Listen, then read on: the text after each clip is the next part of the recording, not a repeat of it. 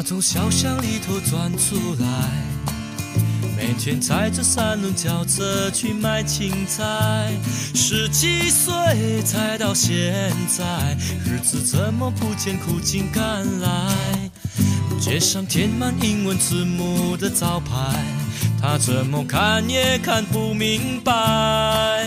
就像年轻人难以理解的心态，这个社会怎么越来越奇怪？欢迎收听西管胡同新的一期节目啊，我是吴宓。我发现好像前几期我都忘了介绍自己的名字了，过于低调了。刚才大家听到这首歌呢，是阿牛老师的一首挺老的一首歌，叫《踩着三轮车卖菜的老阿伯》。为什么要放这首歌呢？是因为我觉得我跟黑莓老师这个年龄可能也已经到了这个被称为老伯的一个年纪了吧。然后另外之前好像有朋友反映说，觉得我们节目录挺好的，但是播放量老上不去，不知道为什么。我自己反思了一下，我觉得可能是不是就是因为我们这个年龄太大了，然后这个节目爹味太重了。所以今天我们为了扭转这个局面，我们请来了一位小鲜肉啊，真正的小鲜肉啊，这个 Shadow 同学啊 ，Shadow 同学跟大家打个招呼呗。Hello， 大家好。然后今天我们这个要聊什么话题呢？其实也跟这首歌有关系的。这首歌是卖菜的老阿伯嘛，所以说我们今天就聊一下这个关于吃菜啊，也就是素食主义。我觉得这是一个挺有争议的一个话题。然后呢，我和黑莓老师这个两位老阿伯呢，就是卖菜的老阿伯。然后我们 Shadow 同学呢，就是一个长期的一个践行这个素食主义的一位小鲜肉啊，所以就是不吃肉的小鲜肉啊 ，Shadow 同学。然后我跟黑莓老师可能想跟 Shadow 同学一块儿来讨论一下，就是关于这个食物伦理的这个问题，就是我们到底选择什么样的食物，我们选择吃素还是不吃素，或者说换一个问法，就是我们到底应该吃什么？我觉得就是这样的一个话题。那我们从哪开始呢？我们今天要不就从这个，因为我跟黑莓老师都不是素食主义者，所以好像 Shadow 属于一个少数派，所以你可能要受到我们的火力猛攻，做好准备，做好心理准备。哎，对对对，那我们就从这个人为什么要吃肉这个题目开始说起。哎，黑莓老师，你觉得你为什么要吃肉？你有什么理由吗？给自己找点理由。我刚才正想什么问题呢？你刚才说咱们这播放量上不去，我觉得咱们就是卖菜卖的多，以后我就得卖。笑哦，是吗？行，那你赶紧卖点笑，要不卖点肉也行。就为什么要吃肉这个话题，我觉得反正我找了几个理由啊。第一个理由我觉得特别有道理的一个理由，就是富贵的象征，你们不觉得吗？就是每次我去那些说的快餐啊大排档里面去吃饭的时候，他们定价的标准都是比如说什么一荤一素多少多少钱，什么两荤一素，这个荤就明显的是一个富贵的象征。而且呢，就是比如说我们以前听说啊，当然这不知道能不能说啊，就是以前听说我们所谓的共产主义的一个标志就是土豆炖牛肉，就是没听说土豆西红柿之类的，没有这样的说法。富贵其实就是吃肉的一个重要理由，这个其实还是有一些支撑的啊。就比如说吧，我们现在啊，当然这个可能又有争议了，就是我们现在最发达的这个漂亮国啊，漂亮国一直是这个地球上最爱吃肉的人嘛，然后他们国家的这个素食主义者的比例一直徘徊在 20% 到 5% 之间，也就是说大部分的漂亮国的国民都是吃肉的。由于他们号称自己是世界上最发达的国家吧，所以呢，其他的这些所谓的发展中国家也把这个作为一个要追赶的一个目标吧。很多人就觉得，哎，这个富人吃肉这是一个富贵的象征。还有一个我觉得一个重要的理由就是幸福。对，幸福感。然后这个我找了一个文章，就国家地理有一个报道，国家地理就是说这个玻利维亚的亚马逊雨林里边有一群印第安人，然后这帮印第安人认为肉类对他们的幸福感是有非常大的关系的，他们觉得就是没有肉的时候孩子们都很伤心。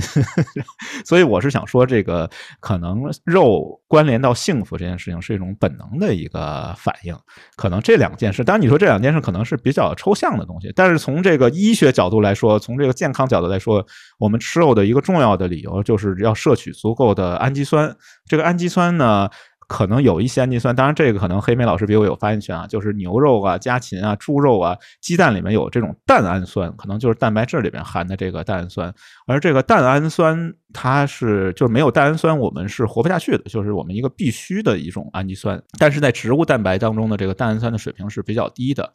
所以我们一定要吃肉对，这也是一个重要理由。还有比如说那个很多小鲜肉们吧，就是爱练这个增肌练健身，那如果你要练健身的话，那你补充氨基酸补充蛋白质是非常重要的。有一种氨基酸叫亮氨酸啊，这个亮氨酸其实对增肌是非常有好处的，所以我们吃肉类吃这种动物蛋白是为了补充氨基酸，我觉得这个也是一个重要的理由。然后下面一个理由我感觉可能就有点挑衅性了啊对，挑衅性的意思说很多素食主义者也爱吃肉，就好多那种素食主义的这种 party 啊什么这些社交活动当中最受欢迎的食物是什么呢？就是这个植物肉的食品啊，比如说素的汉堡、素鸡肉之类的，这些其实是最受欢迎的。那些什么鹰嘴豆泥啊、什么沙拉呀、蔬菜呀这些东西基本上没人吃，所以其实我觉得这个素食主义者他这个基因里边其实也有这种爱吃肉的这种或者追求幸福感、追求氨基酸的这样的一个本能啊。这不知道 Shadow 同学你有什么看法？你对这个吃肉这件事情，我们这些理由是不是足够充分？啊，确实啊，就是本身我觉得挺有意思一点，就是幸福感的获得是跟氨基酸的摄取，包括蛋白质的摄取是有关的，我觉得挺有认同感。但是到这个像植物肉食品的一些这个受欢迎程度，其实这也是为什么咱们一会儿后来也会提到嘛，就是很多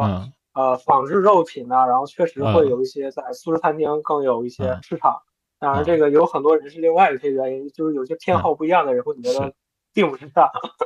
那你自己怎么觉得呢？你自己作为一个素食主义者，你是更偏好那种比如说什么鹰嘴豆泥啊、蔬菜沙拉这种真正的纯素呢，你还是更偏好这种有点仿荤性质的这种比如说什么素肉汉堡、素鸡肉之类的？其实我是在长期不吃肉的情况之下，其实我是蛋奶素的人，就是我会吃蛋类和奶类的食品，然后所以对于我来讲其实就是它们杂食性更强一点，但是其实有的时候长久的不吃，然后我也觉得这个素食的这个素肉和仿素的确实挺好吃的啊，口感上确实不错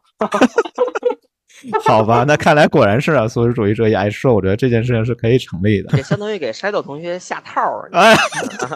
其实我一直想，本来咱们想在群里沟通，一直没有机会。我现在呢，咱们借着咱们这个录音呢，我想问问这个Shadow。那个首先呢，我向那各位听众介绍一下，Shadow同学啊是正宗的东北人。其实来讲呢，咱们从这个地域特点来讲啊，说实话，我觉得东北人是最爱吃肉的，相对来讲冷。你地图炮了，地图炮风险啊！这是咱说的是地域特点嘛？对，说明东北人比较富有是吧？啊，是比较富有。这个可能是我的这个刻板的那个刻板偏见，你就是一个刻板偏见，刻板的印象。但是呢，其实我更想听Shadow同学讲讲故事。首先来讲呢，我觉得Shadow同学他应该是没有宗教信仰的吧？不是因为佛教啊，还是因为什么信仰？啊，是这样，我是两种原因吧，就是我呢是因为家族有相关的信仰，然后从我的就追溯特别早的话，那就是我奶奶的奶奶，她那边有从开始就信佛教，然后从奶奶开始，然后我父亲都吃肉，然后我呢是追随家族信仰和就我不算有信仰，因为我没有那么严苛，而且其实也跟我自己个人偏好有相关性。其实我在小的时候不是经常吃肉这个点吧，就是可以讲个小故事，就是我的这个我母亲后来跟我讲，因为我已经不记得了，就是有两件事。第一件事就是我跟她一起去这个麦当劳，小的时候，因为那个时候那个麦当劳还是刚来中国吧，比较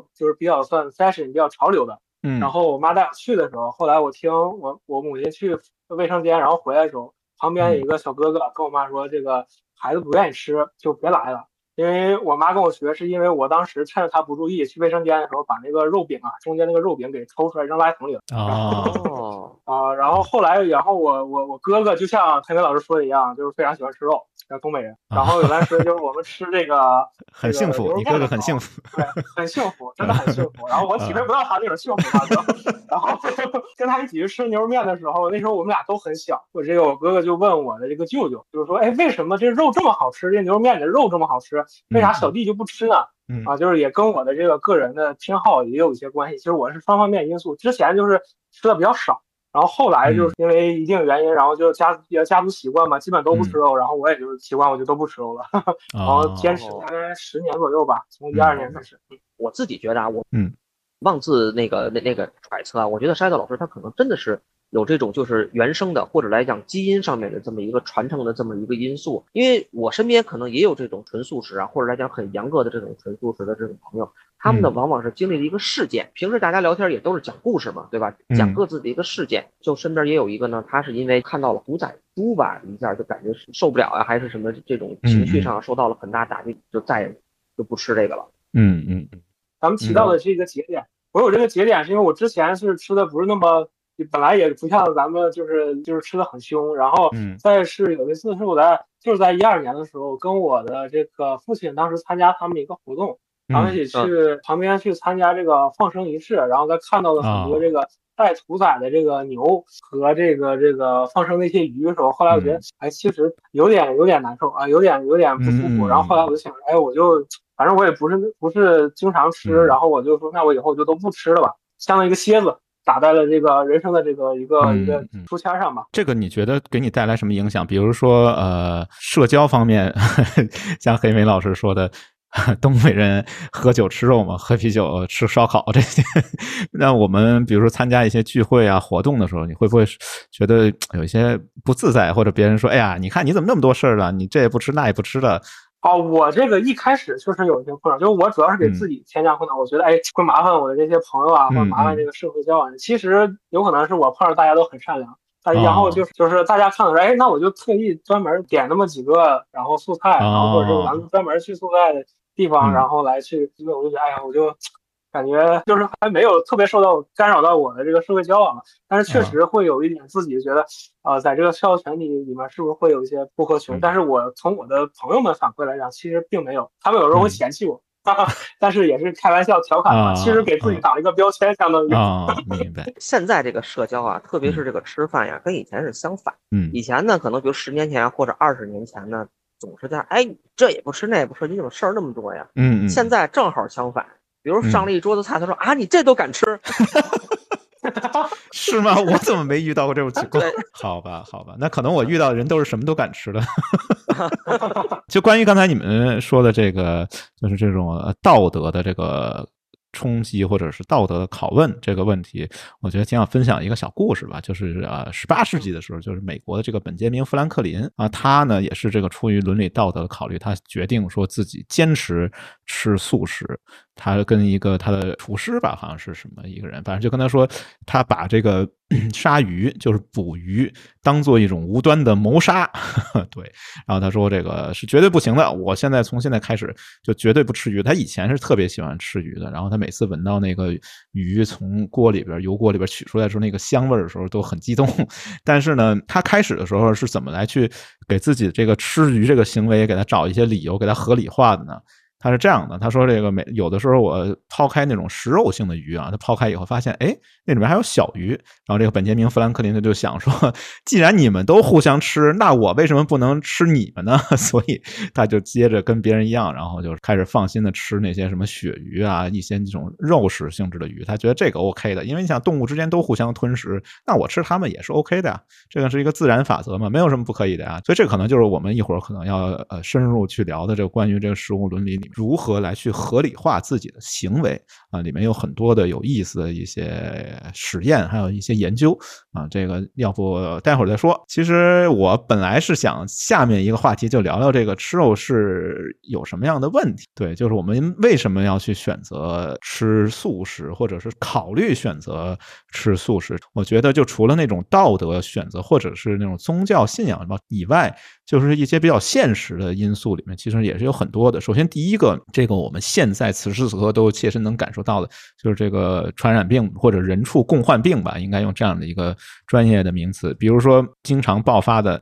禽流感、猪流感，还有我们现在的这个新冠疫情，其实都跟我们饲养大量的这个动物有非常大的关系的。就是这个地球上的这个叫什么脊椎动物吧，就是大部分的脊椎动物现在都是在智人，也就是我们这一个物种的这个控制之下，就是有一些数据可以分享一下。欧洲有70亿只养殖的鸡，但是跟它相对的，欧洲只有16亿只野鸟，差不多这样的一个数量级。然后全球饲养的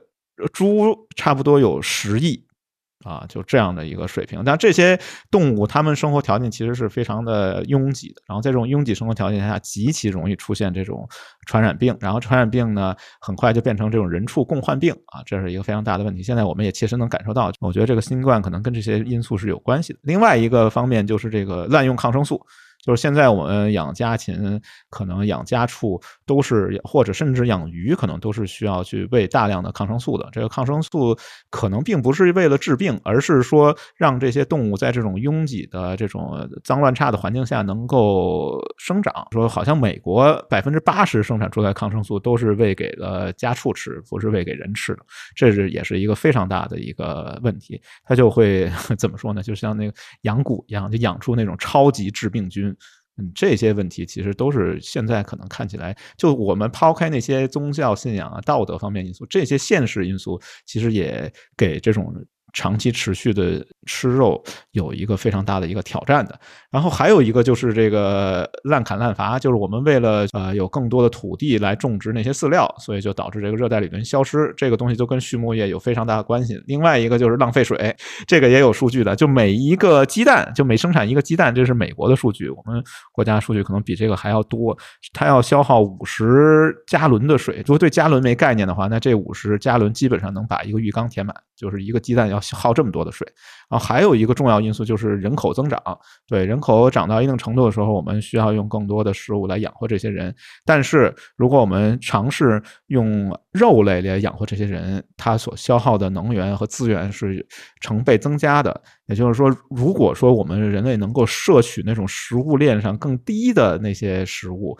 它就能够养活更多的人。比如说我们素食或者植食，就植物性食物啊，这是我觉得可以给这些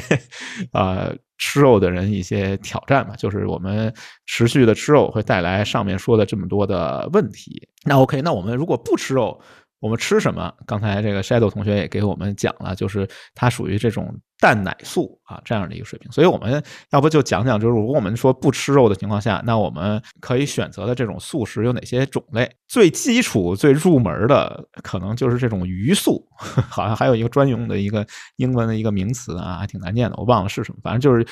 或者叫做半素食主义者。然后这一类人呢，他们就是不吃红肉啊、只吃这个禽类，就是白肉和鱼类，然后还有蛋类啊，把这些东西作为植物蛋白的一个补充啊。然后比它更进一步的、严格一点点的，就是我们 Shadow 同学这种方式啊，就是蛋奶素啊，只吃蛋类、奶类啊这样的这个动物性的制品。然后再进一步、再严格一点点呢，就是这个纯素，就是英文应该叫做 vegan 啊。这个 vegan 的意思是说，就是它所有的蛋白质都是从植物里面获取的。然后现在好像有很多这种新的创业公司吧，新的品牌，比如说什么素火鸡，还有一个叫 Beyond Meat， 这个也是一个欧洲的一个牌子吧。然后荷兰政府他们也发起了一个协会的一个项目，然后这个项目主要推广的是豌豆蛋白，所以这个植物性的蛋白的来源基本上就是大豆和豌豆。比它我觉得可能再进一步的就是这个可能跟宗教相关的吧，就是在植物里面它也做了一些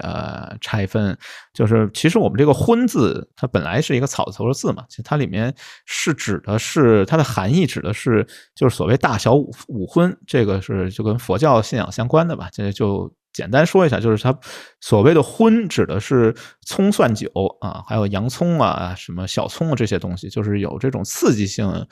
味道的植物才能叫荤。我们刚才提到那些动物蛋白，在这个佛教里面应该把它叫做腥，就是荤腥其实是两个概念。这个腥是指的是动物制品，那么这个佛教说的这种所谓净素，就比这个 vegan 再往前一步，就是可能要把这些有刺激性味道的这些植物，就是这个刚才提到这个葱蒜韭菜这些全部给它过滤掉啊，这个才叫真正的净素。基本上就是这样几个层级吧。其实我都吃过，就是这比如说这个净素我也吃过，就是有一些那个外卖其实可能也是跟信仰相关的吧，就深圳也有，然后我也点过这样的外卖，但我觉得他们做的还都还可以，挺好吃的。只是说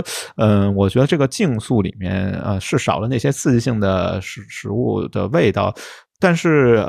我自己觉得它不是很好的一点是用油用的比较多，就不知道为什么这个竞速的这个食物用油用的挺多的，我吃起来觉得还有一点点腻吧。然后这个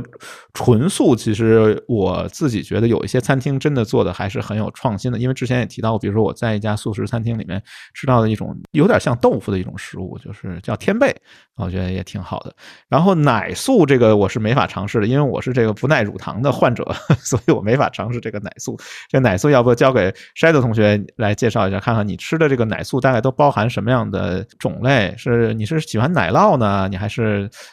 就是喝鲜奶呢，还是酸奶呢？这个不知道你平时怎么来去给自己安排这些蛋白质的摄入的。蛋白质摄入我这边主要其实就是蛋类嘛，然后再加上奶类。奶类的话其实就是比较普通嘛，就是牛奶酸奶啊，这么普通吗？对，然后因为就是这边的牛大奶素其实在中国有可能没有那么产业化的比较完整，它其实没有那么多种多样的可选产品吧，它会作为我的这个相对来说摄入蛋白质的一种方式。哎呀，我觉得那你可以稍微尝试一下奶酪啊。奶酪确实吃过，但是没有作为主要的一种就是备用，确实可以。哎呀，那应该打开新世界的大门，比如说蓝纹奶酪，然后还有又给人挖坑了啊，又挖坑。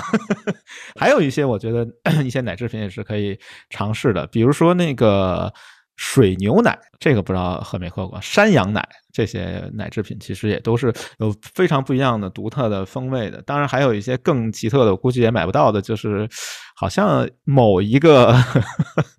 非洲的大独裁者卡扎菲啊，好像港台那边翻译成哥德菲，哥德菲同志据说特别喜欢喝骆驼奶啊，我也没喝过啊，不知道什么样的。但是在广东确实是粤菜里面用的这个奶制品基本上都是这种水牛奶，就是我们喝那个双皮奶其实都是水牛奶，我觉得可以稍微的把这个品类给它丰富一下啊。水牛奶尝试一下，可以尝试一下山羊奶、水牛奶、骆驼奶，就很多这些动物的这个奶其实都是可以尝试的，风味也都不一样，我觉得也是挺有意思。也是另外一个大的坑可能就是这个奶酪啊，因为我之前跟黑莓老师曾经想尝试探讨一下奶酪这个话题，但发现确实太大了，有点 hold 不住，未来我们可以一块探讨一下如何吃奶酪。据说有一些奶酪其实还是有一点点减肥的功效的。对，好啊，是这样的。好吧，那我们关于这个素食的这个分类和定义我们就聊这么多。下面我觉得一个灵魂拷问就来了，就是素食，我为什么不吃素食？我觉得可能一个重要的原因就是素食不好吃，所以我们下一趴就稍微讲一下这个话题，素菜到底好吃还是不好吃？那让Shadow老师先说。就是我只是说，在不吃肉之后，我的味觉或者是我感知应该是跟很多就是吃肉的人是不太一样的。啊，真的吗？是这样的情况，就是因为我觉得有一些就是豆制品或者是一些蔬菜类的东西或者菜心啊什么的，比如白灼的一些东西，哎，我就觉得挺好吃的啊，或者是挺鲜的。但是实际上有可能在很多这个比较惯于吃肉食的这个朋友当中，会觉得就是它只是一个搭配，或者是只是吃肉的一个佐料，它不是一个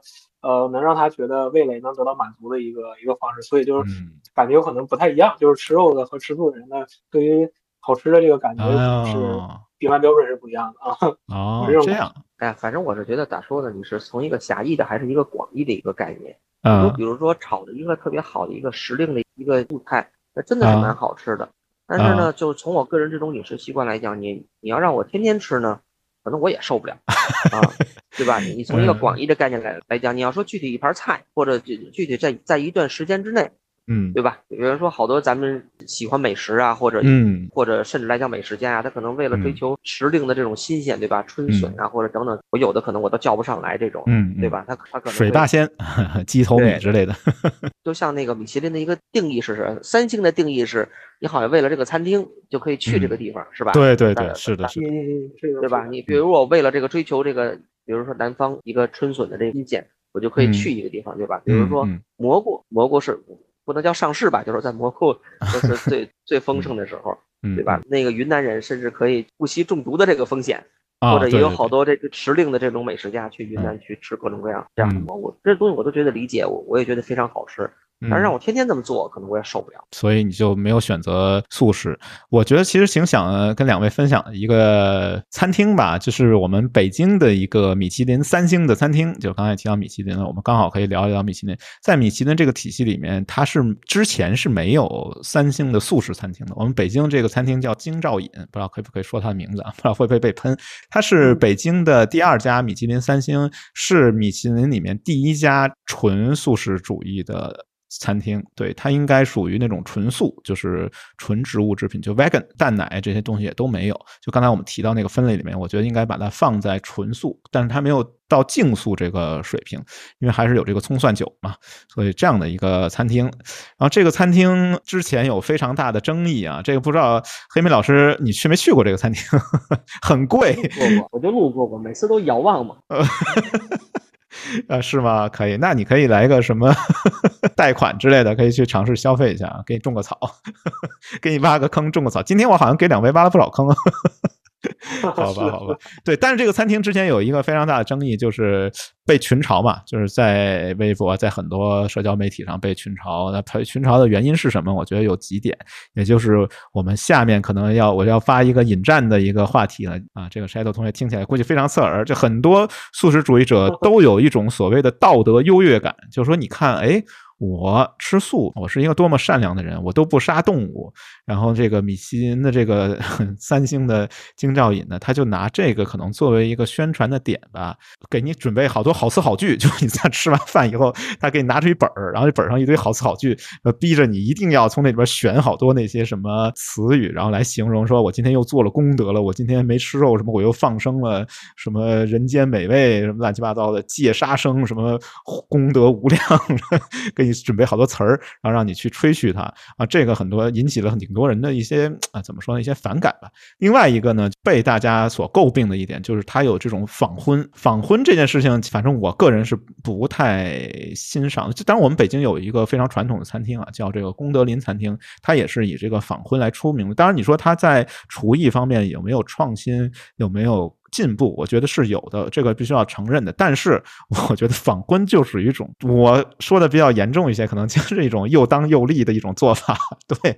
我作为一个非素食主义者，可能如果说让我去选择，那我宁可去吃那个真的肉，我也不会去吃这个仿荤。我觉得要么它是纯素食，我觉得没有问题，给我一个不一样的体验，要么你就直接是荤。既然你已经选择了素食主义，你为什么还要用素去仿荤？这个事情我就觉得非常不理解。还有一个最重要的因素，就是它的仿荤菜，就这个米其林3星的这个仿荤菜是非时令的，就是它标榜自己健康环保诸如此类的，但是它在一个不恰当的季节，就是不是白松露的一个季节，他用白松露去做了一个仿荤的一个蟹黄包。这个可能有很多的人都觉得，你既然标榜自己是什么环保啊诸如此类的这些高大上的标签给自己贴上，那你为什么还要做这样的一个菜啊？这个本身就跟你的这个自己给自己贴的标签不太符合吧。还有一点就是，这个米其林3星有一个问题，就是过度的奢华。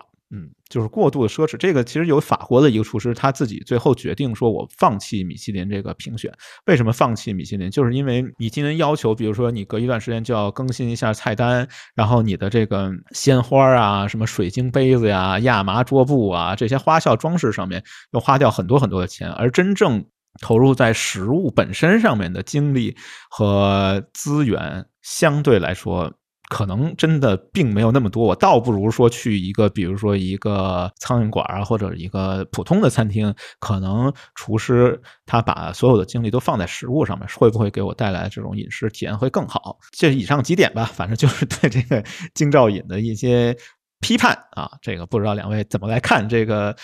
京兆尹，类似京兆尹这样，其实也没有跟他类似的，因为他是唯一一家米其林3星的素食餐厅。我们可以聊聊这个话题。其实我觉得这个话题呢，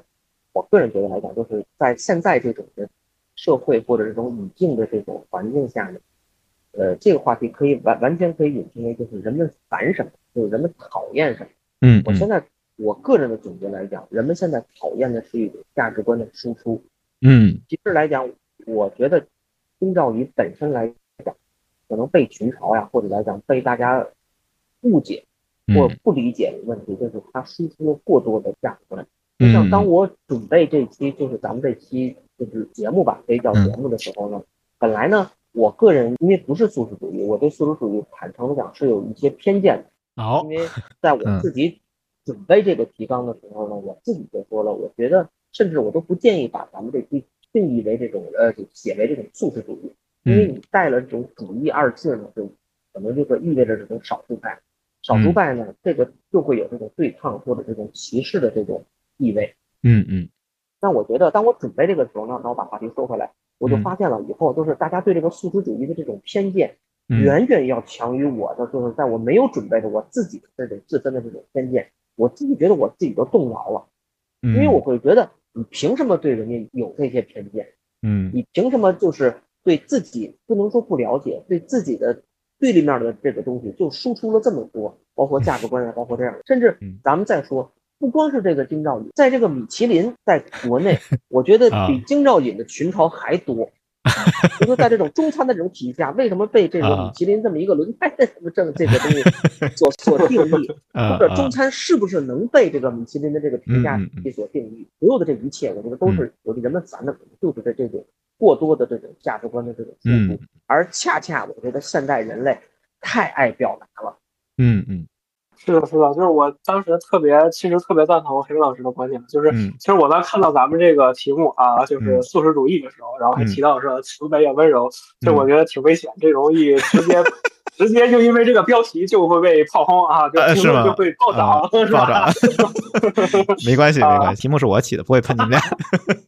啊，没有把自己摘出去啊！可以。就是我在想，我觉得是这个挺有意思的一个讨论，就是说，尤其是就是金兆宇拿金兆云举例吧，其实当时提到的这两点，一个是他道德优越感，第二是他这个非食用的一个仿佛那个食品，这两个问题其实是造成很多非素食主义者一些不理解，或者是素食主义者他自己内心他有一些感觉这个别扭的地方哈。其实是我是这么觉得，就是素食它本身就像黑木老师说，它不是一个主义，它是一个餐饮的，或者是你的一个自己的行为规范，或者是你的一个选择。它这个选择有两种原因，第一种就是有可能是因为你的世界观、价值观，或者是一些咱可以统称把这个所谓宗教信仰什么也放到你的价值观、世界观的体系之内，它只是一个在你大的世界观体系之下的一个对你自己行为的一个行为规范，它可以是这样一个原因导致你去选择不吃肉。它有可能原因还有一个就是他的一个个人偏好，就有些人就是我周围就是因为我不吃肉，然后我周围有一些朋友或者是同龄人也不吃肉的，他中间就有一些像我说的情况，就是他因为一些他的整体世界观是这个样，他这中间有一部分行为规范要求他自己就不能吃肉。然后第二部分的人就是说他本身他从小他就不愿意吃肉。我有一个同学，他初中同学吧，他跟我比我更严苛，他最有意思的就是他真的是吃肉他会感到难受啊，就是跟我们出去吃饭的时候，我是说，哎，我就是咱们点一点，或者是我们叫煸菜，就是肉锅煸素，对，锅煸素我也是可以接受，因为希望跟大家就是别这个社会交往把我断掉。然后他是这边就哎呀确实难受，他也没有任何的这个习俗或者是这个宗教背景，他从小就是这样。那你说这个其实是，如果是本身你一个素食餐厅是为这些人去创造了一个这个饮食的一个场所，或者是说为了想尝试纯用素食或者纯用植物和菌类和植物蛋白来去做一个美味的这个佳肴的这个特色餐饮的这样的人群来去提供的话，我觉得不会受到群嘲，绝对不会受到，我觉得应该大部分不会，至少不会引起这么多的这些个讨论的或者是说反抗的这个声音吧。而他这种方式其实我觉得也跟刚才海明老师提到的米其林的一种宣传方式有关，像之前您也提到，就是米其林的本身强调一些奢华和评判，因为它本身就不是单单纯纯是为了口感好吃。它如果真正为了口感好吃的话，其实有很多素食自助餐啊，一位15块钱、20块钱也能吃很好。啊，是吗？有这样餐厅，我怎么不知道？啊，就是我经常去的是这样的。原来这样，好吧。啊，是的。然后其实它这种的话，有可能就必须要强调一个它的稀缺性，或者是它的奢华，其实也是为了展现它的一些稀缺性和优越性。它稀缺性和优越性就必然有可能就让它搞偏了，然后导致自己想要有一个道德优越感，说我这样我这顿饭不吃肉，我能拯救多少人啊！对，多少生物，我为了环保事业，现在环保主义在各大 NGO 都可以作为自己高举的大旗，是吧？就是鼓吹所有人搞。其实这个是我觉得他的一个错误的一个宣传导向嘛，其实本身它是一个偏好或者个人价值观行为的一个审核。每个我之前听到一个有可能话糙理不糙的一句话，就是不知道讲出来一个对不对，不行可以剪掉。其实他们说这个道德或者是你的价值观，其实本身就有点像你的贴身的你的内衣一样，就是你的内衣你自己得有。你自己得有你的内衣，但你总不能把它穿到外面跟别人显摆吧？明白，明白，确实显摆也有啊，比如超人不就是？啊，是的，就是。好吧，好吧，还有另外一个，刚才我们可能两位没提到的一个，就是说你们怎么看待这个仿荤啊？你们喜欢不喜欢仿荤？我是非常不喜欢仿荤的，我觉得素食我可以接受，然后荤我也可以接受，因为我不是所谓素食主义者嘛。但是这个仿荤我是真的有点不太能接受的。这个两位怎么？功德林我是吃过的，因为功德林的老店应该就在咱们高中旁边吧。啊，那个对对对，那个不是那是居德林，那个是一个清真餐厅。功德林是另外一个，是在南城。哦、对对。哦，那我那我记错了，那我就不说了啊。还有一家，别介，有，还有，我还吃过一个，就是整个一桌子菜全是仿荤，哎，是在一次我们科团建的时候，我们科团建应该是在承德，的一个外八庙的一个，我觉得你们上那儿做功德去了。我老觉得那是一个寺庙的三产，你知道吗？行行，不便宜，确实不便宜。当然我们是自己花的钱啊，当然也没别的。当然你想，跟那会儿还很年轻嘛，20多岁，点了一桌子菜，那就因为他那个菜单就根本看不出来，它是一个就是素食，但毕竟它是寺院的那个三产嘛。但其实来讲，上面我们一般都点肉菜嘛，对吧？我印象最深的是那个中间点了一道鱼，松鼠桂鱼。淮扬菜，它完全是拿那个就是豆制品啊，就是做了一个鱼的这个形状，然后炸呀什么的，也谈不上什么像刚才说的这种道德的制高点呀，也谈不上什么，真的就是不好吃，做的真的就是不好吃，因为不好吃就没法吃嘛，大家都吃不饱，最后大概可能要了一个20个的一个炒鸡蛋，就是一桌人，厨师给我们同时炒了一个20个鸡蛋的这么一个，就像一个。大的披萨饼的一个，你知道吧？那种还吃饱啊，行，看来这还属于蛋奶素啊，还没有到这个纯素，还可以给你做炒鸡蛋，我觉得还是不错的。看来在这个仿荤方面，确实也没得到很好的体验。不知道 Shadow 同学，你对仿荤这个东西，你作为一个素食主义者，你怎么来看这个问题？因为我们非素食主义者，我觉得我们可能觉得好像我吃仿荤，我何必呢？我还不如直接去吃肉呢。你作为一个素食主义者，怎么来去评价这个仿荤菜？是这样，就是我也考虑过这个问题。就是我之前一开始也很纠结，就因为我有的时候，像我当时从来没像这个黑莓老师一样，就是吃过这个一桌菜全是仿佛，我也难以想象，如果这个菜确实有点难以下咽。然后就是一桌豆制品，对，一桌豆制品，其实那它。咱就是从口味上来讲，它已经丧失了这个食材的多样性带来的这种味蕾的体验了。其实是讲道理是这样，其实我也是从它这个两个角度来讲嘛，就是一个就是说有些人的行为规范啊，他就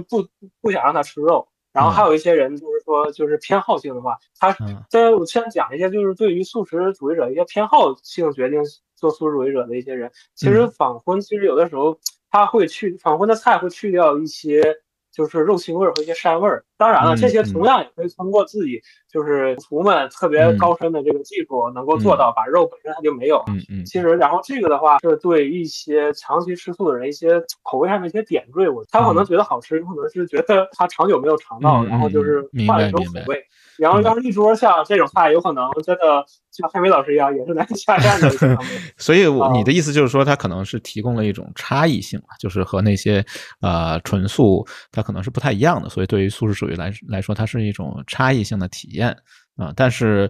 一桌的菜全是仿荤，可能也受不了。是的，确实是这样。然后第二种就是像提到的，就是说有些。因为无论是宗教还是说行为价值观，因为我还碰到过一些外国小哥，然后那个。也是他们严苛到什么程度呢？就是，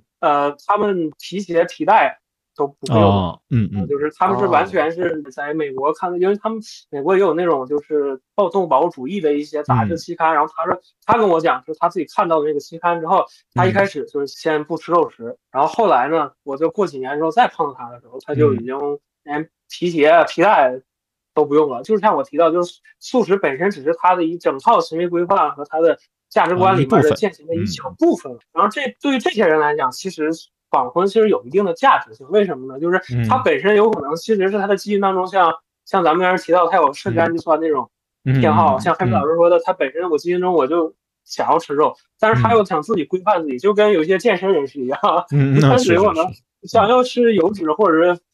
不碳水的话，有可能一开始做不到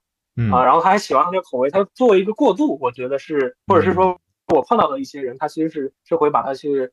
觉得是可以接受的。他这个部分还是像我们刚才提到，他是一个小众人群能接受，他是在小众人群中的小众，就是仿佛他本身是素食主义者中的小众人群的一些接受的一个部分。他只能，我觉得他如果我们能够接受的话，其实是他作为一个过渡，或者是他作为一个没有办法去马上让自己做到素食的这个一个退而求其次的一种妥协。但是你不能说，哎，我吃这完之后，哎呀，我满足了，我满意了，我有多个制高点，我这个出的吃的时候，我又节省了，我又做了多少环保的事业，这我觉得有可能，这也是引起大家一些各方面的争议的一个主要原因。是的 ，OK， 那我们除了这个好不好吃这件事情来说，我觉得反正我自己选择食物可能会考量的一些方面，还有的一部分很重要一部分就是健康问题。我觉得这个可能黑莓老师最有发言。就是我们长期吃素食会不会影响我们的健康啊？这个我自己了解到的呢，可能就是会影响这个 B 族维生素的一个摄入啊。然后比如说最重要的一个 B 族维生素就是这个 B12 啊，就维生素 B12， 它会可能如果你缺乏这个东西呢，会导致这个记忆力的衰退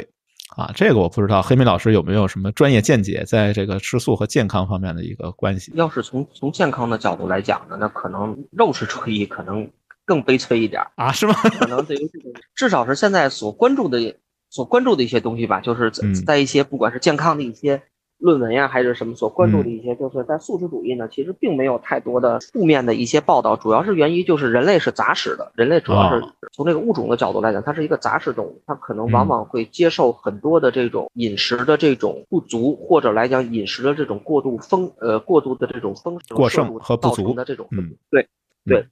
咱们都是有良好的这种适应性的，这可能也是这种人类作为这种高等生物的其中的一种体现吧。另外来讲，就是大概了解，就是素食主义，特别是这种像咱们所说的这种很严苛的这种纯素呢，它也会通过很多方式来补充这些东西。比如说像你说的，比如说维生素 B 族的这种摄入问题啊，其实来讲其实是一个挺大的一个问题。那他们也会吃一些多种维生素，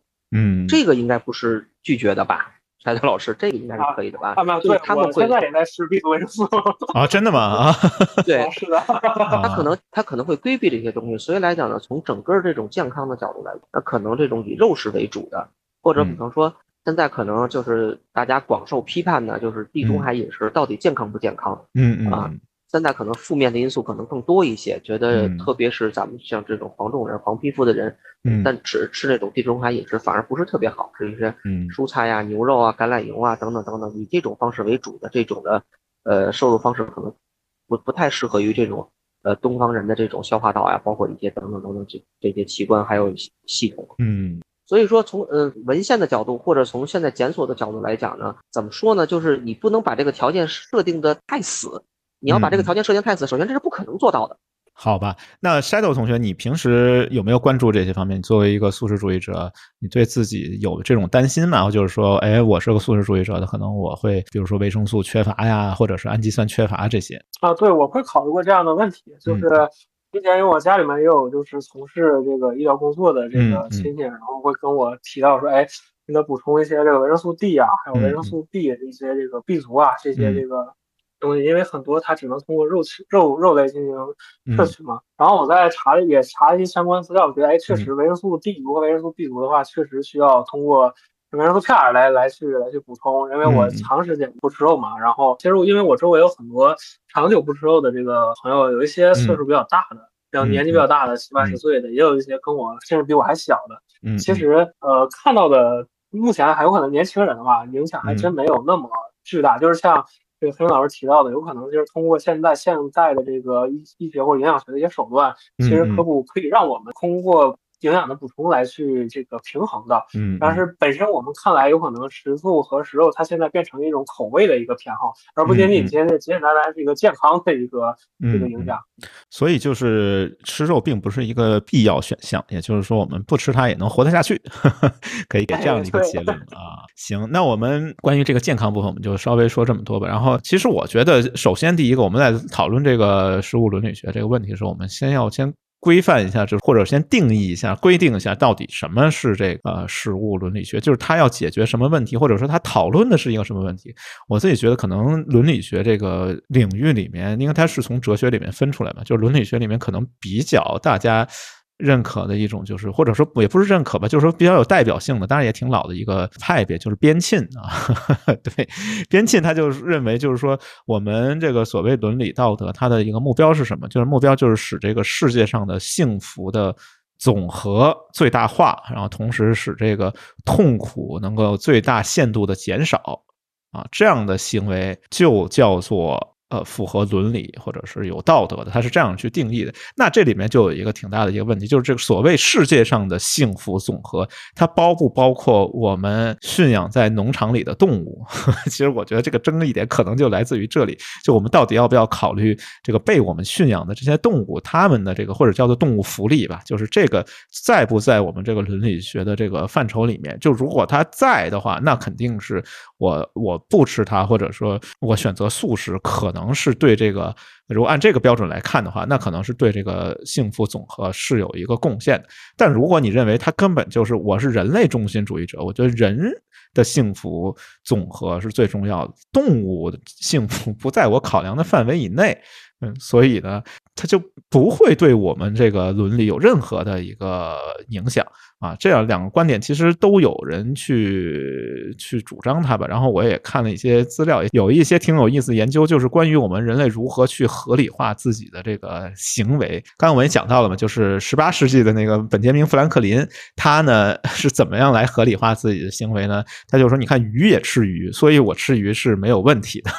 对，然后所以呢，有一些人就去做了一些研究，说到底人是怎么，就是非素食主义者吧，就是吃肉人，他是怎么样来合理化自己这个吃肉的这个行为的。有一个人叫洛夫南，然后他做了这样的一个研究，他就发现，就是说是否吃肉会决定他对动物的一个看法。我觉得这个挺有意思，就比如说经常吃牛肉啊，就是牛肉干啊这些零食的人，他就认为这个牛是很笨的，但是经常吃坚果的人，就是偏向素食的人，他就认为牛是有感情的，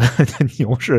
很聪明的一种动物。所以就是吃肉的人可能会倾向于的把动物作为一种低等生物，或者把它们排斥在这个刚才提到这个世界的这个幸福总和之外，用这样的方式来对自己的吃肉这样的一个行为合理化。然后呢，还有一个《时代周刊》也有一篇文章，他是一个澳大利亚的一个心理学家，他在《时代周刊》上也发了一篇文章来讲，就是说如果你喜欢吃肉，你就会倾向于认为牛不会思考，但如果你只吃鱼的话，那你就会倾向于把牛看作一种有意识的动物，而把你盘子里的三文鱼看作一种无意识的蠢货。对，这样的一个方式吧，就是我们来合理化自己行为的。我想了想，好像我也没有去这么考虑过，就是我扪心自问了一下，我认为牛和猪啊，或者是鱼之类，他们到底有没有意识，有没有思考能力？关于这个问题，其实我自己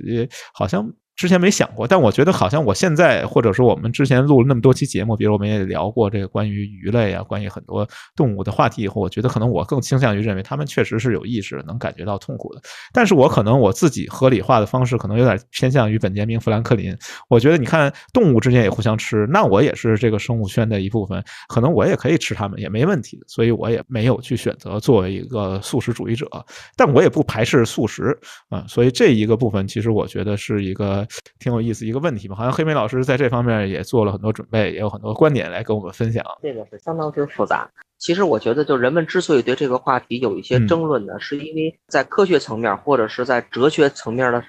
上面的一种相互较劲。但是咱们其实来讲知道啊，科学其实也是哲学的其中的一部分啊，但是我说的是这种狭义上的概念。你要从科学的角度来讲，无论是鱼类还是一些更高级的动物，比方说牛、猪，那肯定都是有这种意识，包括能感受到痛苦的。那同样，那比如说持这个观点的这个反对者，那植物其实我们现在发现来讲，很多这种植物学家通过自己的研究已经发现了，植物同样是有这种感知的，同样是有这种信息素的这种传递，甚至来讲可以感受到有自己的意识，也有自己的这种表达痛苦的不能说表达痛苦的方式，可以明确的感知到他们这种感受到这种痛苦的方式。那么我们说这是科学的这个角度，从这个哲学的角度来讲呢，我觉得这可能就是两点。一点呢就叫拟人论。什么叫拟人论呢？就是把人类的这种品质、能力还有这种情感的这种特质套用在其他的动物上或者这种植物上的这种思想，其实是不太正当的。在这种哲学的这种讨论来讲，认为这个是意义是不大的。也就是说呢，那同样的还有一个理论呢叫泛心理论，就是认为万物有灵的这种理论也是不是特别恰当的。所以来讲呢，就是其实对立的可能不是素食主义者和肉食主义者，素食主义者和反对素食主义者，他们就反复的用这些狭义的这种科学的理论或者这种狭义的这种哲学的理论来这种互相攻击，互相跳脱。就是当你跟我谈哲学的时候，我跟你谈科学；当你跟我谈科学的时候呢，我跟你谈哲学。很好的策略。呢，每个人呢都会有一个鲜艳的一个假设，或者来讲，还有一种呢，可能就是像我这样。其实我自己觉得我这样的人其实是最讨厌，你知道吧？因为他不占有什么任何的一个理论作为支撑，所谓的觉得我没有什么观点。可能是和稀泥，其实这样人最讨厌了，你知道吧？是，我确实觉得你挺讨厌的，你确实挺讨厌的。这样人，往往呢，就可能来讲会有一个鲜艳的一个假设，就是那个最大的问题就是觉得就只有人类才能感知到这种幸福或者悲伤，或者来讲那个人类呢，作为这种食物链的一种顶端呢，那食肉是一种自然行为，不需要对这种自然行为产生一些道德负疚感。所以你是怎么合理化你自己吃肉的行为的呢？这个灵魂拷问来了。我就仍然是和稀泥呗。你为什么觉得你自己吃肉是合理的呢？还是就是当我检索到资料以后，我自己觉得，首先我特别支持你一个观点，就是吃肉这个行为，其实在现在的这种社会背景下，也是一种炫富。因为现在咱们已经是就是人们的这种生活水平真的是都是蛮高的，至少在这种大中型城市来讲，吃肉不应该成为一个讨论的一个话题。但是就在咱们国家这个本身来讲，在一些贫穷还有一些不发达的地区，吃肉真的是一种奢望。那放眼世界，那更是这样。很多人可能几个月可能吃不上一顿肉。那所以呢，咱们讨论的这些呢，往往是一些不能叫发达西方国家给咱们的以枷锁，其实也不是这样。你说到这些问题吧，很多不知道该怎么说，有点敏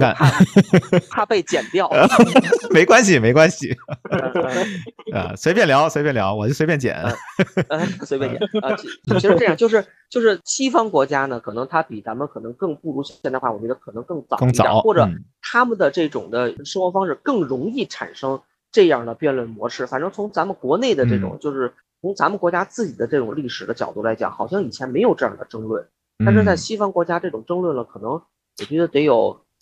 100-200年或者200-300年的这种历史。他们甚至来讲呢，我查到了一个词叫词源辩护。他们为了合理化自己的这样的行为，比如说你像吴敏老师，你在英国生活了这么久，好像我记得咱们聊天的时候，你对这个词源学好像很感兴趣啊。你像他们说把这个吃牛肉，他们说这个牛肉是 beef 是吧？对。而这个牛呢，他们叫 cow， 完全不一样，对吧？那吃猪肉呢，他们管猪肉叫 pork。对，不是这个猪本身，不是这个屁股，所以来讲，这就是肉食主义的一种词源辩护。但是蔬菜，你不管是什么蔬菜，它始终是这个蔬菜的这个名字。但在中国好像就不存在这样的就是关于这个词语问题，就刚才你提到，比如 beef 啊，就是为什么牛肉叫 beef？ 其实这个其中一个原因就是说，养牛的人，比如说 ox 啊，或者是 bull 啊，或者是 cow 啊，这些他是吃不起牛肉的，叫吃牛的人不养牛，养牛的人吃不起牛肉，所以这个 beef 是一个法文的词源词，就是诺曼人征服了英国以后，然后他们带来了很多法语词汇，然后这个 beef 就是一个法文的词汇，所以能吃得起肉的人都是上层阶级，上层阶级说法语，所以他们用法文的这个词语来称呼这个牛肉。但是那些底层的人民，就是盎格鲁撒克逊的这些农民们他们还在用这些就是盎格鲁撒克逊这个词语来去称呼这些动物，因为他们是吃不起肉的，所以就留下这样 pork 啊，这些其实都是一样的 lamb 啊，就是羊肉都是这样的一个原因吧，就是导致这个词汇是分家的。但是确实像你说的，像蔬菜就基本上很少有这种情况，就是他不管是种菜的人也好，或者吃菜的人也好，可能他们都会去用同样的词汇来称呼这个。其实之前在美国还是在什么地方，他们也讨论过这个问题，就是比如说他们来形容牛肉的各种各样的词语，可能就和这个畜牧业的发展是有一个关联的。就是如果说我很关注这个问题，那我可能会创造很多词汇来形容各种各样的肉，比如说像现在也有我们牛肉也分成那么多种，对，什么肉眼啊，什么战斧啊，什么这些东西。其实这些词语的发展都跟我们对这个肉食的一个追求有很大的关联的。好吧，那我觉得还是请这个 Shadow 同学来批判一下我们，就是你觉得我们这些合理化自己行为或者为自己吃肉行为辩护这样的一种诡辩，你觉得有什么可以批判的地方啊？其实也不是这种诡辩嘛，我觉得就是合理化自己所有行为是让自己能够快快乐乐在世间生活的一个必要的。哎，这说的非常好，我觉得确实是就是阿 Q 精神，我觉得有的时候是一个个人来讲是最有价值的一个能力，虽然有可能会被喷，就是倒不是说要批判，其实我挺觉得这个就是环保主义啊，或者说环保这个问题，其实它是有个挺有价值去探讨的一个东西，就是它本身，我觉得它有可能会鼓动一些所谓的素食主义者，然后来去支持他的观点啊，就是相当于有些 NGO， 就是我给举个例子，就是在这个非洲，就是有一类就是东非的这个就是游牧叫马赛人，在这个肯尼亚的这个南部和这个坦桑尼亚的北部，他们在生活，他们一直都是相当于狩猎。然后放牧，其实他们主要就是狩猎放牧的这样的人群，就是这样的种族，其实是几乎是纯肉食，因为它不是农耕民族，它不是占有它一个本身的一个土地来去种粮食的。然后他们这个种族其实在整个上世纪就是殖民朝结束，然后国家民族独立的时候，肯尼亚的这部分马赛人被他们这个管理者这个新的一个统治阶层这个建立起来这个民族国家之后，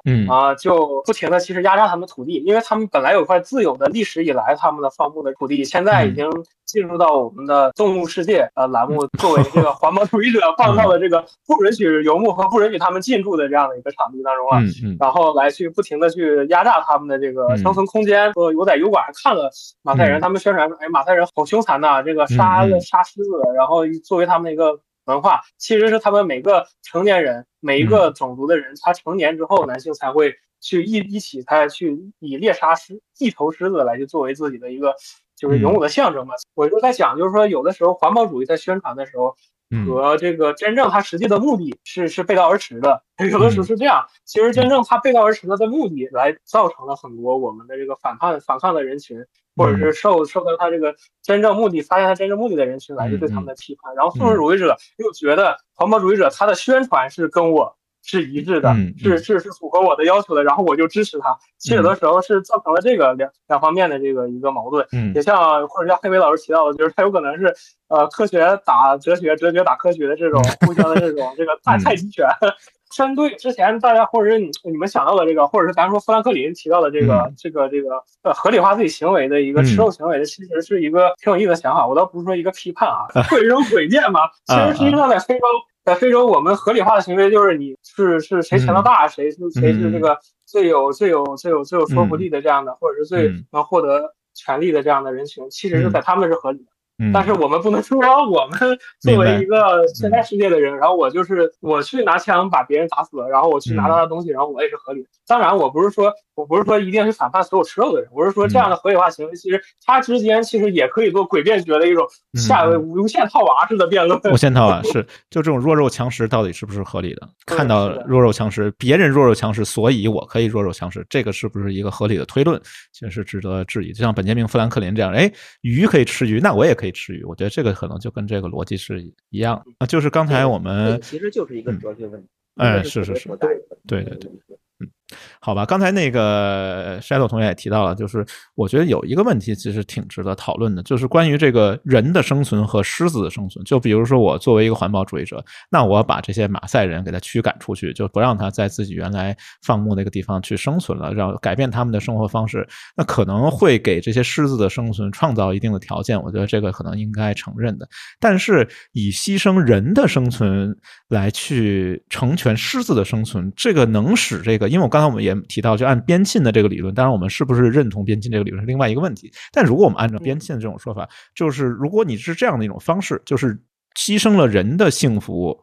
而提升了狮子的幸福，那么这个世界上的这个幸福的总和是否真的变大了？其实这也是一个值得讨论的一个问题吧。然后我觉得比他走得更远的就是这一段不知道能不能播啊，尝试一下我觉得比他走得更远的就是，如果你真正的完全的抛开了这个人类的中心主义这样的一种预设之后，那么我们可以是不是可以这样去问，当然也不是我问的啊，这个我得赶紧狗头保命一下。这个有一个哲学家也是一个伦理学家，他叫 Cora Diamond 啊，就是克拉钻石，我这名字起得特别好对，克拉钻石啊，这位同学，他这位老师，他提出了一个这样的一个问题，他是这样去问这个问题，如果说人道的对待非人的动物，就比如说我们用人道的方式去对待狮子呀、对待猪、马、牛、羊这样非人的动物，是出于功利或者总体幸福的考虑，也就是说边沁主义嘛，就是说，哎，我们人为什么要人道的对待动物？是因为我们想使这个世界的幸福的总和，这个幸福总和是包含所有的生物的这个总和提升啊。如果我们要这样的一种前提，那么也就是说呢，或者换一个说法，就这个 Cora Diamond 呢，他另外一个说法就是说，不增加所有的有感知能力，就像黑莓老师提到的什么鱼啊，这些所有动物、植物也好，他们的痛苦。那么，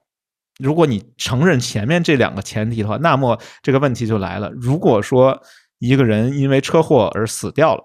那反正他已经死了嘛。第一，我没有增加有感受的动物和生物的痛苦。第二，可能我也可以提升这个幸福，就是我们刚才也提到吃肉是带来幸福的，那么我们是否可以把这个被车祸撞死的这个人吃掉？就这个人提了这样的一个非常尖锐的一个问题，就如果你前面那些前提你都承认的话，那他可能就自然推导出这样一个问题，一个人被车祸撞死了，我们是不是可以把它吃掉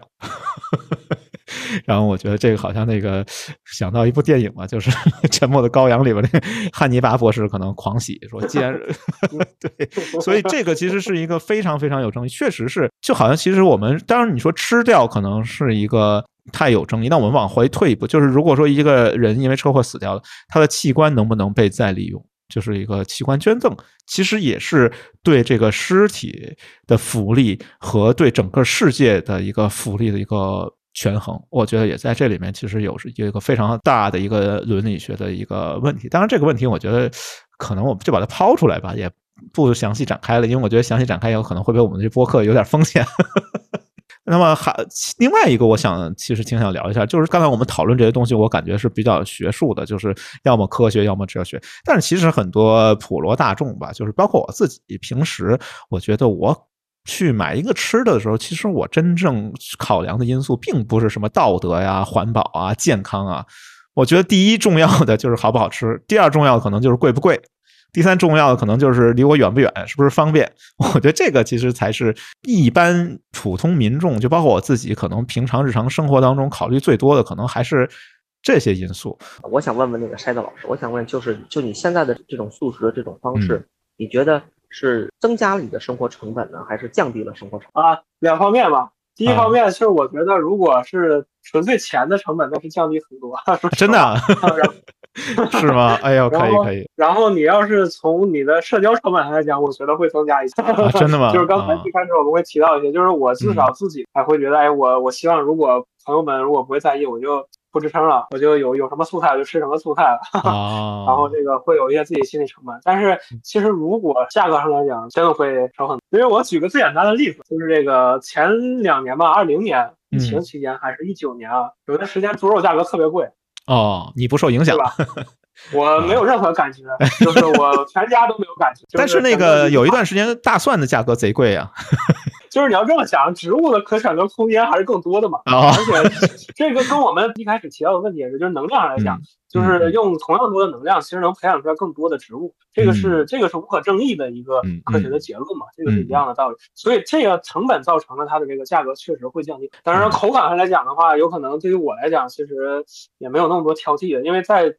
为我之前的有些朋友，或者是也会我们之间。不吃肉的人，朋友们也会交流，就是其实，在决定不吃肉的时候，其实对口感其实就麻痹很多，就是放弃，也就是没有那么高的要求，就不像咱们这个美食协会这个这么拔的那么高，是吧？好吧，就是放弃了很多人生的乐趣，是这样吗？行吧，那我觉得这个还真的是一个挺有意思的一个问题吧，就是好像为了自己的偏好或者是一种选择吧，然后也做出了一些牺牲啊，我的理解好像是这样。行吧，但我自己觉得关于这个争论的问题，好像我们争论的已经挺多了，是不是再争下去两位就退出了不知道啊，为了防止两位退出啊，所以呢我们要不争论就到这儿，然后我们也聊挺长时间的吧，要不放首歌放一首那个也是一首老歌吧，曾经的小鲜肉，现在已经是老鲜肉了，不老男神啊，林志颖啊，志颖哥哥的一首歌叫芹菜啊，也是一种蔬菜。然后最近好像听说林志颖哥哥好像出了一场车祸吧，然后也祝这个林志颖哥哥早日康复，然后我们就听听芹菜这首歌。阳光从清晨窗外洒进来，我从荡到谷底的梦中醒过来，冰箱只剩一个芹菜，没早餐我不太习惯，没有你在，爱能不能永远一半一半，所以我学着释怀，当我开着冰箱看着芹菜发呆，心情还是有一点无奈，哦，算了吧忘了吧不可吧，为什么爱一个像芹菜，虽然苦苦的涩涩的甜甜的酸酸的滋味却不算坏，咬一口回忆把你存心底，失去了感情还有感激，哦，算了吧忘了吧不可吧，为什么爱一个像芹菜，就算苦苦的涩涩的甜甜的酸酸的，还要健康自然，勇气像海绵吸干我的泪，我不怕孤单，因为曾经相爱。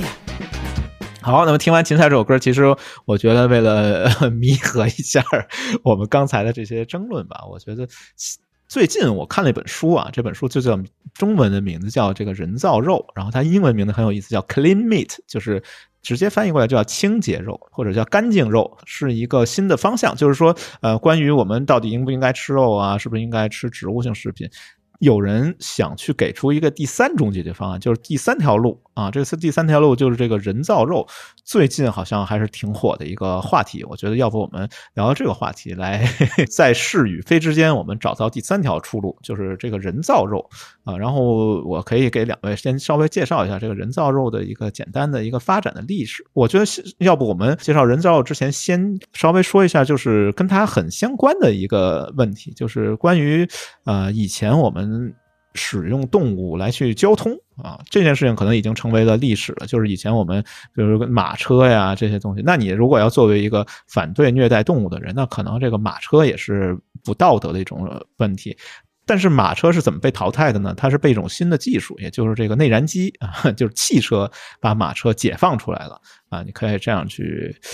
来理解这个问题。那如果从这个角度来说，你回顾一下历史，就发现其实还有很多其他的例子，比如说煤油，煤油其实拯救了鲸鱼，因为以前精油就是鲸鱼里边提炼出来的油是最重要的一个照明的一个来源，但是我们发明了这个提炼煤油的技术以后呢，这个煤油就替代了鲸鱼的这个精油，所以鲸鱼是被煤油给拯救了。那按这个逻辑来说呢，就是有一些激进的这个人造肉的这些从业者，他们就认为就是说我们这个人造肉是可以拯救这些畜牧业里面被我们杀掉的这些动物的。啊，其实这个设想是在1894年的时候，法国的有一个化学家，这名字还挺难念的，叫皮埃尔·欧仁·马塞兰贝特洛，我们把这名字念来不容易。对，他就提出来，他说他在一篇文章里面，他说到2000年的时候，就2000年的时候，人类吃的肉将会是实验室里面培养出来的肉，而不是被屠宰的动物。当时就有人去质疑说这种可行性，然后这个化学家，就是这个法国这个化学家，他就说，说其实他认为量化的培植肉或者是人造肉，它的成本是会比这个养殖屠宰动物要更低的啊，他就这样的一个设想。然后到了这个1931年的时候，就是英国的这个 Winston Churchill 啊，就是最著名的丘吉尔首相，他也写了一篇文章，他这篇文章题目就叫50年后，因为1931年他预测，他觉得这50年以后，大概是1980年代的时候，就会是这个用人造的鸡胸肉、鸡翅膀来替代就是养殖的鸡啊。1931年的时候 Winston Churchill 就提出这样的一个假设，一个设想。当然这个设想提出以后呢，就一直很多人在尝试，然后这个其实跟黑莓老师的专业有非常大关系。这个尝试从哪里面发展起来，其实就是从这个医学里面发展出来。就比如说我们要处理这个烧伤啊，或者是一些其他的肌肉的损伤，可能会需要做，比如说一些手术啊，做一些植皮的手术。后来我们在实验室里面是可以做到这种，就是体外培养一个皮肤，然后把它移植回人体上啊，这样的一种技术。但是后来很多人就想说，哎，这个技术我是不是可以把它用来去培植一些体外培养一些肌肉，然后作为食物的来源。最开始去尝试去做这个实际的尝试的人是一个艺术家，一个澳大利亚的一个艺术家，然后他和一个从事这个组织工程学，就刚刚我们提到这个，就是说去体外培养皮肤肌肉然后移植回人体的这样的一个领域吧，叫做组织工程啊，就是人体组织工程的啊，他跟这样一个人体组织工程学的一个学者合作，他们俩在2003年的时候去培养了这个青蛙的，就是叫什么田鸡，我们中文的语境里面管它叫田鸡啊，就是鸡腿的这个青蛙的这个不是鸡腿啊，青蛙的这个田鸡腿的肌肉，然后它作为这个法国的一个艺术展的一个部分。然后据说当时品尝这个田鸡腿的人可能是因为不太适应吧，我觉得要在中国做这个展览估计大受欢迎。对，然后好多品尝者都吐了，说觉得太恶心了，太难吃了。然后这个青蛙腿是没法引起我们的食欲的，但我觉得可能它确实是对我们亚洲菜了解比较少吧。下次把这个展览应该搬到中国再做一次，我觉得大受欢迎。对，然后就做到这样的一个实验，没有收到太多的好评吧。但是呢，在就是2000年左右的时候，就是有很多的这些研究啊，实验室的研究陆陆续续的出现。比如说在组织工程学的专业期刊上面也有这个讲到，有篇文章05年的时候出现了一篇文章叫体外培植肉生产。这个所谓体外培植肉，它并不是为了移植啊，并不是为了做器官移植这样的一个目的，而是为了食用的目的。然后有这样的文章发表。然后10年代的时候，就大概又过了不到10年的时间的时候，然后在这个食品工程和食品科学里面其实也关注到这个方向，然后有一个文章叫体外肉类生产系统的可能性啊，就发表出来了。然后又过了大概5到15年左右吧，就2015年的时候，然后这个世界上第一家生产这个人造肉的食品公司叫Crivy 啊，就是克雷维食品公司啊，成立了。然后很有意思一点就是，他请的这些人是做这个骨骼肌生物学的很多博士，就是也是医学生啊，可能医学生是不是不好找工作呀？对，然后去参加这个创业公司去做这个人造肉啊。但是这个人很有意思的是说，他请来的这个医学专家，就是这个骨骼肌生物学的这个博士，名字叫 Will Clem， 就是威尔克莱姆这样人，但是他并不是一个素食主义者，而且他还是一个烧烤方面的专家，他有自己的这十几家的一个连锁的一个烧烤店。对啊，这样的一个人，他去参加了这样的一个公司去做这个人造肉。然后到了16年以后，就是又过了一年，有一些其他的公司去尝试进入这个领域，比如什么超级肉类啊，超级肉类主要是做这个清洁肌肉，也就是人造肌肉，然后还有一个叫莫萨肉类，这个莫萨肉类它主要是做这个汉堡啊，就是牛肉汉堡啊这样的一些公司。又过了几年以后，这个我们香港的李超人李嘉诚，他的这个旗下有一个公司叫维港联合投资还是什么，反正维港投资吧，这样的一个公司里面有一个创始人叫周凯旋啊，周凯旋好像是一个就是很有商业里面很有影响力的一位女性吧。然后她主要关注的行业就是这种有经济前景，同时又有这种所谓行善潜力的这种科技行业。然后她也在这个领域里面做了一些投资，但是她投资的这个很有意思的是，她投资的是这个叫一个现代牧场这样一个公司。这个公司主要的方向并不是去做这种人造肉，而是做这种人造的皮革，也就是刚才我们 Shadow 同学也提到，就是有一些严格的素食主义者，他们会去避免使用皮带啊皮鞋那么人造牧场这个公司就主要是想去通过这种细胞农业的方式来去培养这种人造的皮革啊。所以这个周凯旋女士就投资了这样的几个公司。其实再往后发展的时候，有一些人就提出了一个，就是说再往前进一步，就是因为你这个所谓的细胞农业其实也是从动物身上去提取这个干细胞然后来去培植，那还是有动物，虽然你没把动物杀了，但是还是要做手术，就是要去提取这个干细胞。那我能不能再往前发展一步，有人就提到这种所谓无细胞的农业。这个无细胞农业其实跟我们之前两期节目有非常大的关系，就是所谓用这种发酵啊，用微生物的方法去让微生物来帮助我们生产这种脂肪和蛋白质。但这个可能离这个商业还更要远一些，就这个无细胞农业。对，刚才稍微简单介绍了一下这个细胞农业和无细胞农业发展的一个历程，然后我们就稍微说一下这个细胞农业或者叫这个人造肉它是怎么样去做的。我对这个方面其实并不是特别了解，但我看了一些书吧，然后看了一些资料，它里面简单来说其实就是一个几样东西，一个就是一个支架啊，我们要有一个支架，然后要有这个干细胞，然后把这个干细胞放到这个支架上面，然后给它提供这些营养物质，比如说那个肽啊，就是各种各样的怎么说一些蛋白质，然后再加上一些维生素矿物质糖还有氧气，然后在这个反应器里面让这个细胞进行增值。其实这个就是也当然有一些开玩笑的说法，有一些人觉得这非常像癌细胞，所以有人管它叫这个癌症肉，就像癌细胞一样，这个细胞不断的增值，然后在这个支架上面就长成一小块的很像肉的一个东西啊。我觉得这个部分可能黑妹老师比我专业啊，就是可以有给我们介绍一下这个到底来怎么样去培养。反正大概的培养的方式就是有点像那种酿造的方法，就是在一个反应器里面让这个干细胞不断的分裂增值，然后生长出来我们要的皮肤也好啊，肌肉也好。我不知道两位听完这个介绍以后对这个人造肉两位有什么看法。我觉得 Shadow 同学你作为一个素食主义者，你会未来会考虑尝试这种人造肉？这边我之前也查一些资料，其实人造肉其实它分为几个版本嘛，就一开始有可能是像面筋一样小麦啊豆制品，然后后来有可能变成植物拉丝，然后做成有肉感，就又有肉嚼劲，或者咱们说仿肉的。第三版本有可能是现在咱们做的一些，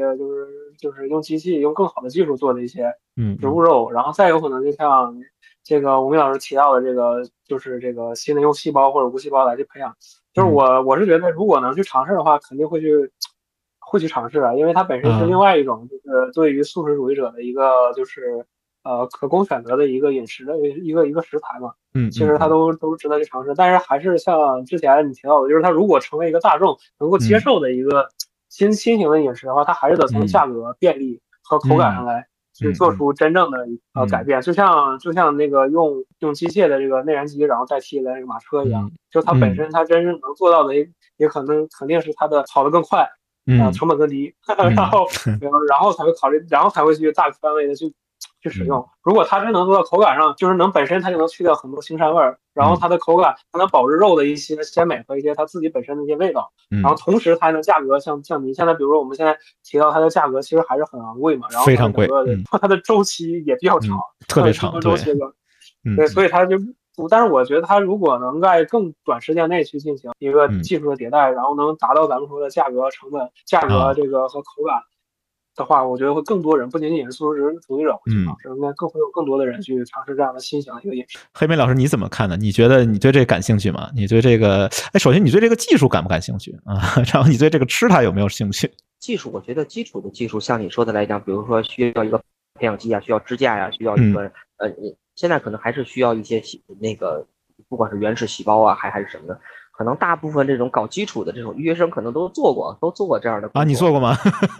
因为我做临床的，可能还真没做过这样的工作。但我觉得他们这些真正做过的这些人，那么接受得了吗？我觉得。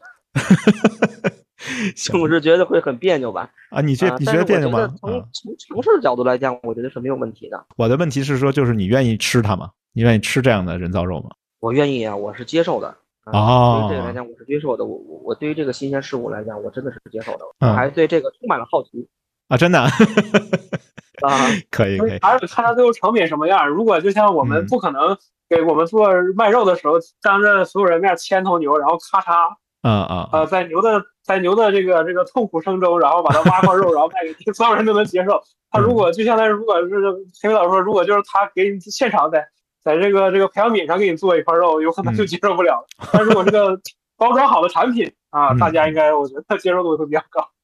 哎，那下面一个问题就来了，就是其实跟它相关的，就是说，比如说我们新型的这些食品的科学啊，或者是食品的技术也好，其实是有一个比较大的挑战，比如说之前争议非常大的这个转基因，两位怎么看待转基因？那为什么说，哎，我们提到人造肉的时候大家容易接受，那我们提到转基因的时候，大家为什么会觉得相对比较难接受一些？今天说的感觉都是禁区啊，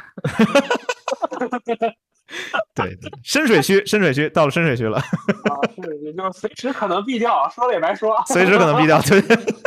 本地食品我是接受的，包括现在咱们的这种生活当中，我觉得已经应该是充斥了很多这种本地。不接受也得接受，是被动的，就是说你有选择的情况下，你会比如说一个食品告诉你这是转基因食品，另外一个食品告诉你它不是转基因食品，在价格相差不多的情况下，你会优先选择转基因的吗？灵魂拷问，非常为难，非常为难。我只能说保留自己的意见吧。其实从本质来讲，从医学的角度来讲，对于一些基因工程中的一些基因编译部分，其实是有严格的界定的，不是说什么时间、什么地点就可以做这样基因编译的这样的一个事情，它是有很强的这种伦理学的界定。那在咱们前一阵有一个热点问题，当的是南方医科大学的一个副教授，好像做了一个基因编译的一个婴儿吧，好像做了这种抗艾滋病的一个相关的这么一个，好像还在大会上发言，结果也现在受到了一个很严厉的一个处罚吧。因为它可能涉及到了在一些这种伦理上来讲不可接受的一部分。当然，现在的这种转基因工程的这种食品来讲，我个人来讲是接受的。如果比如就说的来讲，比如价格呀，或者口感呀，或者来讲等等等等，没有什么太多的区别来讲，我是可以接受的。明白，但你不会主动选择的。但我不会主动选择。那人造肉呢？比如说这一块人造肉，这是一块这个普通的肉，你会主动选择吗？我从骨子里我还真的挺愿意尝试的。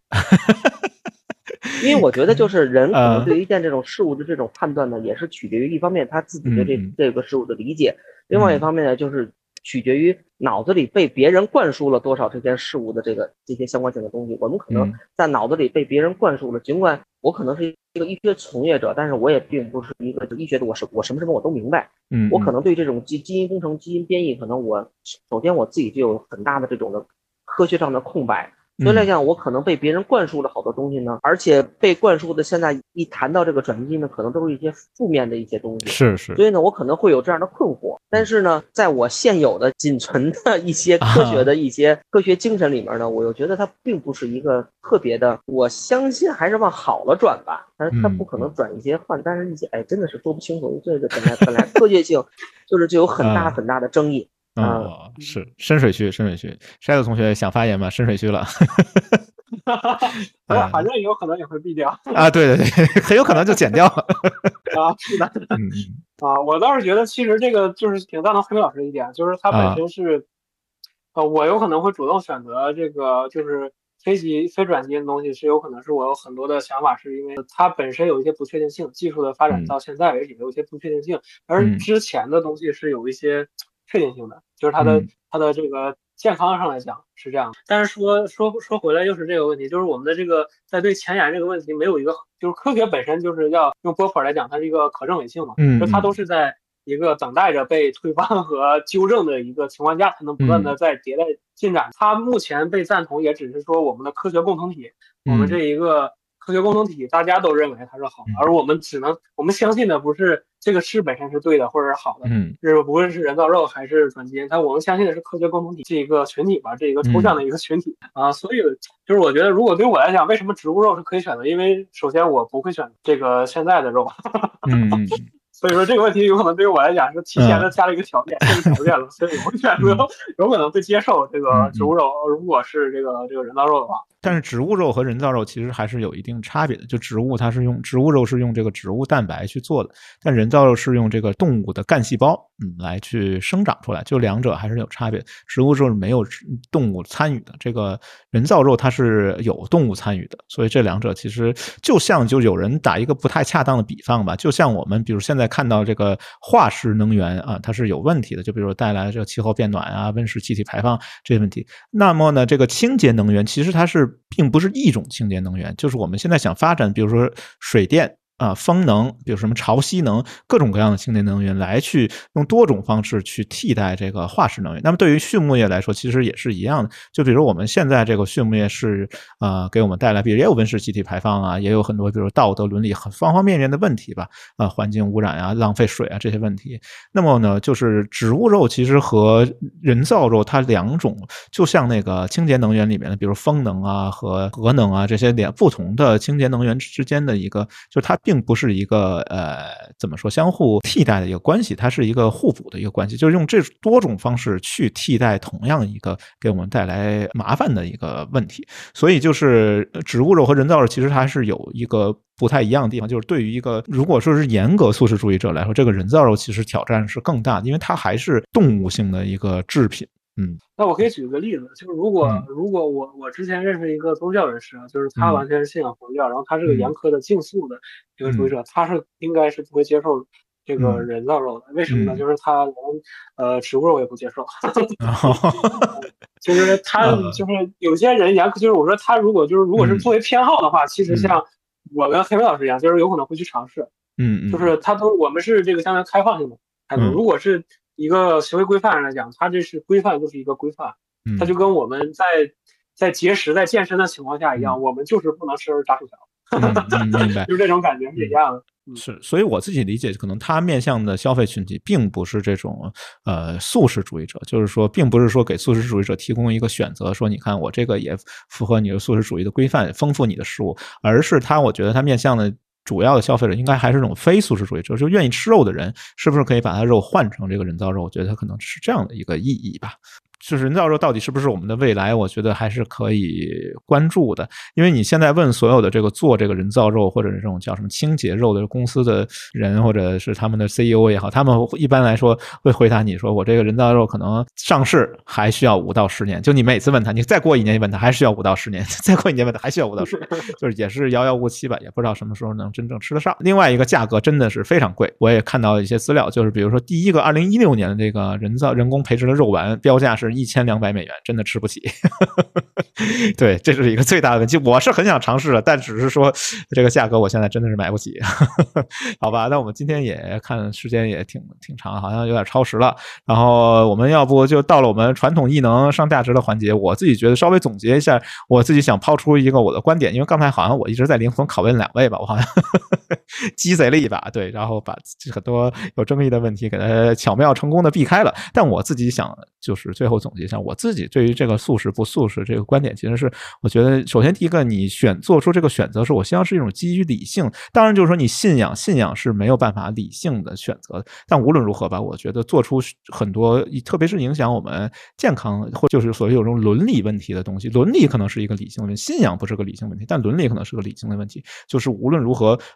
我们可能要更大程度上发挥我们的理性来去做出选择，同时我们也要去尝试的去更多的尊重别人的饮食习惯，无论他是一个素食主义者，无论他是一个净素也好，无论他是一个就是地中海饮食也好，我觉得可能都是值得被尊重的，因为尊重别人的饮食习惯，你才能要求别人去尊重你的饮食习惯。我觉得这是我想去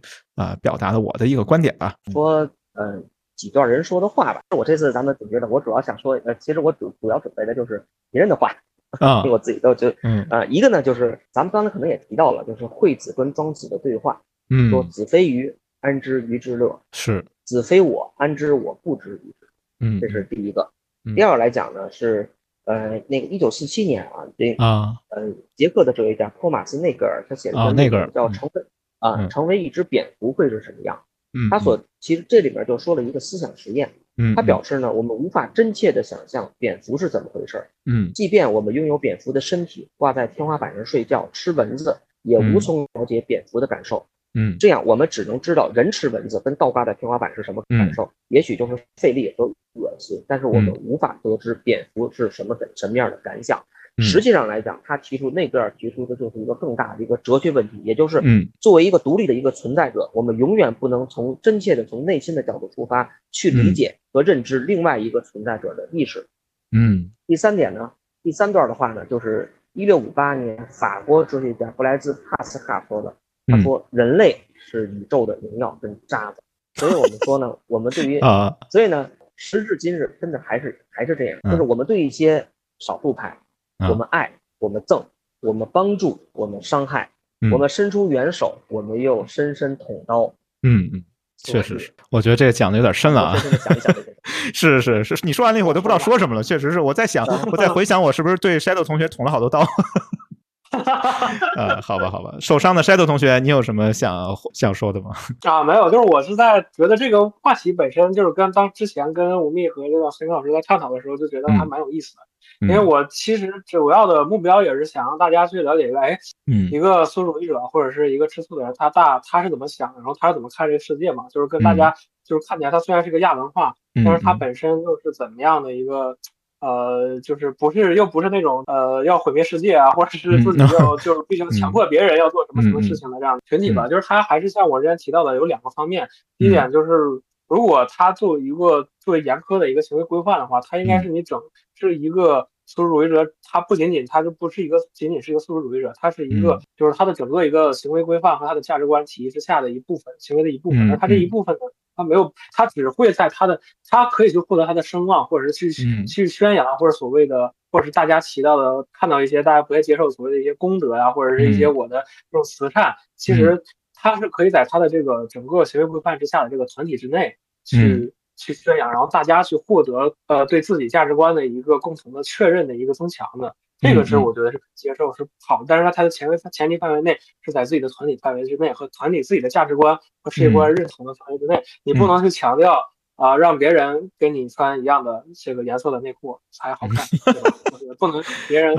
去一定要认同你的价值观才是一个最有优越性的一个价值观，而且这样的人有可能反倒仅仅只是这个片面的去理解的某一方面，我觉得是这样。然后第二点就是，其实让大家也是认识到，就是真正身边有一些人真的是觉得口感和味蕾是不一样的，是体验不一样的。就像刚才陈老师说，没有办法，一个个体没有办法理解另一个个体，就是有的时候。我跟朋友们吃饭的时候，他们也会提到说，你就能忍受得了这个不吃肉的这样的忍耐自己这个煎熬吗？所以我说我根本没有任何的这个煎熬的感觉，其实就跟大家一样，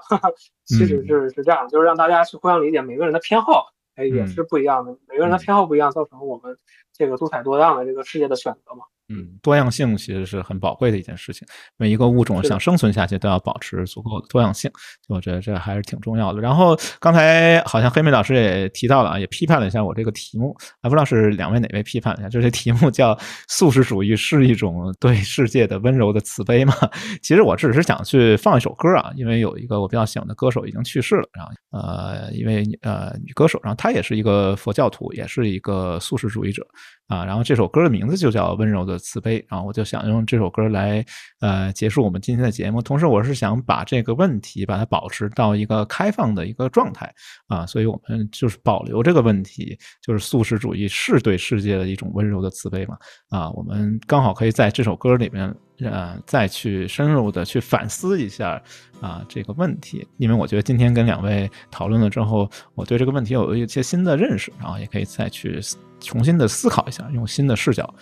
站在各种各样不同的视角来看待这个世界上的这些细小的细枝末节，我觉得也是我们播客的一个特点吧。然后要不我们就在阿桑老师的这首《温柔的慈悲》里面，然后来结束我们今天的节目啊！非常感谢各位的收听啊！拜拜，拜拜，再见。其实我早应该了解，你的温柔是一种慈悲，但是我怎么也学不会，如何能不被情网包围。其实我早应该告别你的温柔和你的慈悲，但是我还深深地沉醉在快乐痛苦的边缘。你温柔的慈悲让我不知该如何面对，再也不能给我任何安慰，再也阻挡不了我的泪水。你温柔的慈悲让我不知道如何后悔，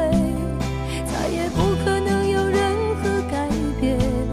再也愈合不了我的心碎。